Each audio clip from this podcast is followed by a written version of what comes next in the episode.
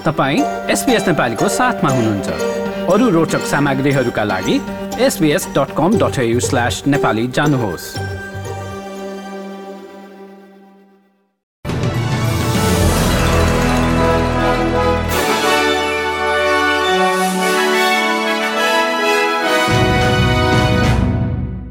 नमस्कार एसपिएसको शुक्रबार बिस मेको समाचारमा हार्दिक स्वागत छ।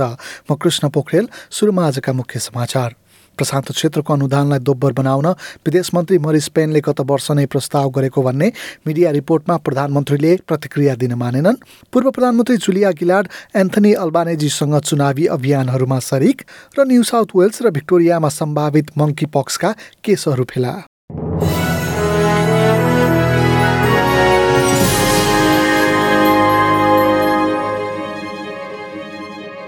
मन्त्री परिषद समक्ष प्रशान्त क्षेत्रको अनुदान दोब्बर बनाउन विदेश मन्त्री मरिस पेनले गत वर्ष प्रस्ताव गरेको भन्ने मिडिया रिपोर्टमा प्रधानमन्त्रीले प्रतिक्रिया दिन मानेका छैनन्। द अस्ट्रेलियन न्युज पेपरले विदेश मन्त्री मरिस पेनले अनुदान रकम दोब्बर गर्दा चीनको प्रभावलाई कम गर्ने भन्दै मन्त्री परिषद अन्तर्गतको राष्ट्रिय सुरक्षा समितिमा गत वर्ष प्रस्ताव गरेको तर मन्त्री परिषदले महँगो भएको भन्दै यसलाई अस्वीकार गरेको कथित रिपोर्टिङ गरेको छ। प्रधानमन्त्रीले भने आफ्नो सुरक्षा कमिटी निकै बलियो भएको भन्दै यसका विषयमा केही नबोल्ने बताएका छन् Look, I'm not confirming, I'm not even confirming that there's a leak. I'm not even confirming that there's a leak. So you shouldn't jump to conclusions about these things. I know what the reports are, but I don't discuss national security matters. Well, I'm not going to speculate on these issues, as I've already told you. I'm not even confirming that these are matters that have even been discussed. सङ्घीय निर्वाचनको अघिल्लो दिन विपक्षी नेता Anthony अल्बानिजले तीन राज्यमा सञ्चालित हुने शक्तिशाली चुनावी अभियानलाई साउथ अस्ट्रेलियाबाट सुरु गरेका छन् उनको अभियानमा पूर्व प्रधानमन्त्री जुलिया गिलार्ड र साउथ अस्ट्रेलियाका नयाँ प्रिमियर पिटर मालिकुनासको पनि सहभागिता रहेको छ।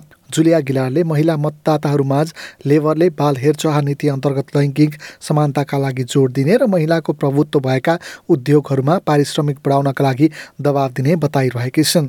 अस्ट्रेलियन नेसनल युनिभर्सिटीले हालै गरेको एक सर्वेक्षणमा पनि महिलाहरू निर्णय लिने कुरामा बढी समय लिने देखाएको छ भने महिलाहरूले स्कट मोरिसनलाई कम रुचाउने पनि देखाएको छ। विपक्षी नेतासँगको अभियानका क्रममा आफूले पढेको माध्यमिक विद्यालय पुगेकी पूर्व प्रधानमन्त्रीले महिलाहरूलाई ख्याल राख्ने मान राख्ने र समावेश गर्ने सरकार चाहिएको बताइन् What I want to see for this country is a government that cares about, values and includes women.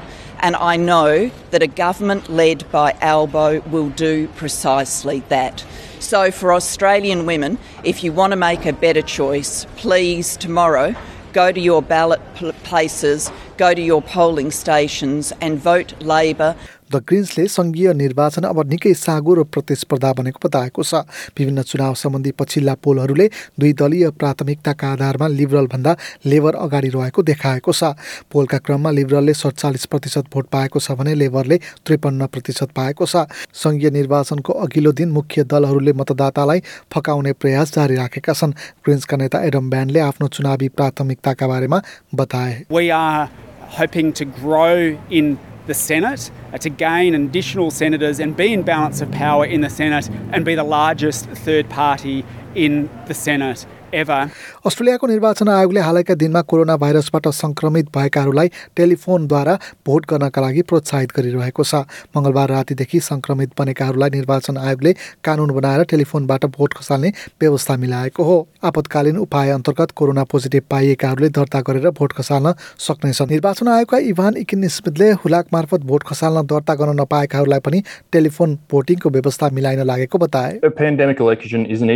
Uh, we're at the end of our bandwidth to be able to run it. We've got 105,000 temporary staff outside of the telephone voting solution who man our polling booths. New South Wales र भिक्टोरियामा दुईजनामा monkey पक्सको लक्षण देखा परेको छ। New south वेल्समा युरोपबाट फर्केको केही दिनपछि एक मानिसमा रोगका लक्षणहरू देखिएको र उनी हाल आइसोलेसनमा रहेको बताइएको छ। भिक्टोरियामा पनि एक यात्रुमा मङ्की पक्सको लक्षण देखा परेको छ।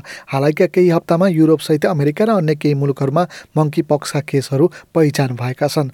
न्यू साउथ वेल्सका स्वास्थ्य मन्त्री ब्राड हाजरले समुदायका लागि यो चिन्ताको विषय नबनेको बताए।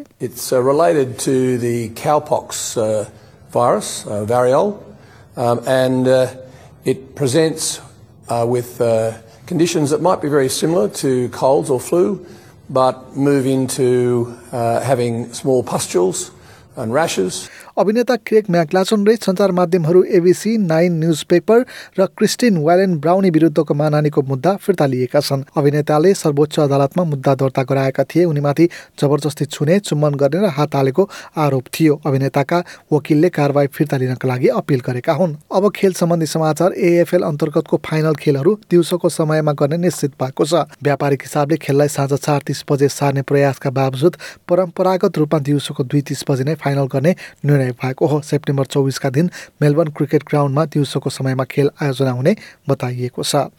अब भोलि शनिबारको मौसम सम्बन्धी विवरण भोलि पर्थमा अधिकांश समय घाम लाग्ने र अधिकतम तापक्रम पच्चिस डिग्री एडिलेडमा घाम लाग्ने र बिस डिग्री मेलबर्नमा पनि घाम लाग्ने र पन्ध्र डिग्री होबर्टमा आंशिक बादलको अवस्था र चौध डिग्री क्यानबेरामा आंशिक बादलको अवस्था र सोह्र डिग्री उल्लङ्घनमा वर्षाको सम्भावना सहित अठार डिग्री सिडनीमा अवस्था उस्तै र बिस डिग्री न्यु क्यासलमा वर्षा र एक्काइस डिग्री ब्रिजबेनमा वर्षासँगै बिस डिग्री।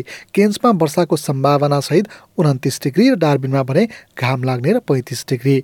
हस्त यसका साथै आजको एसपिएस समाचार यति नै।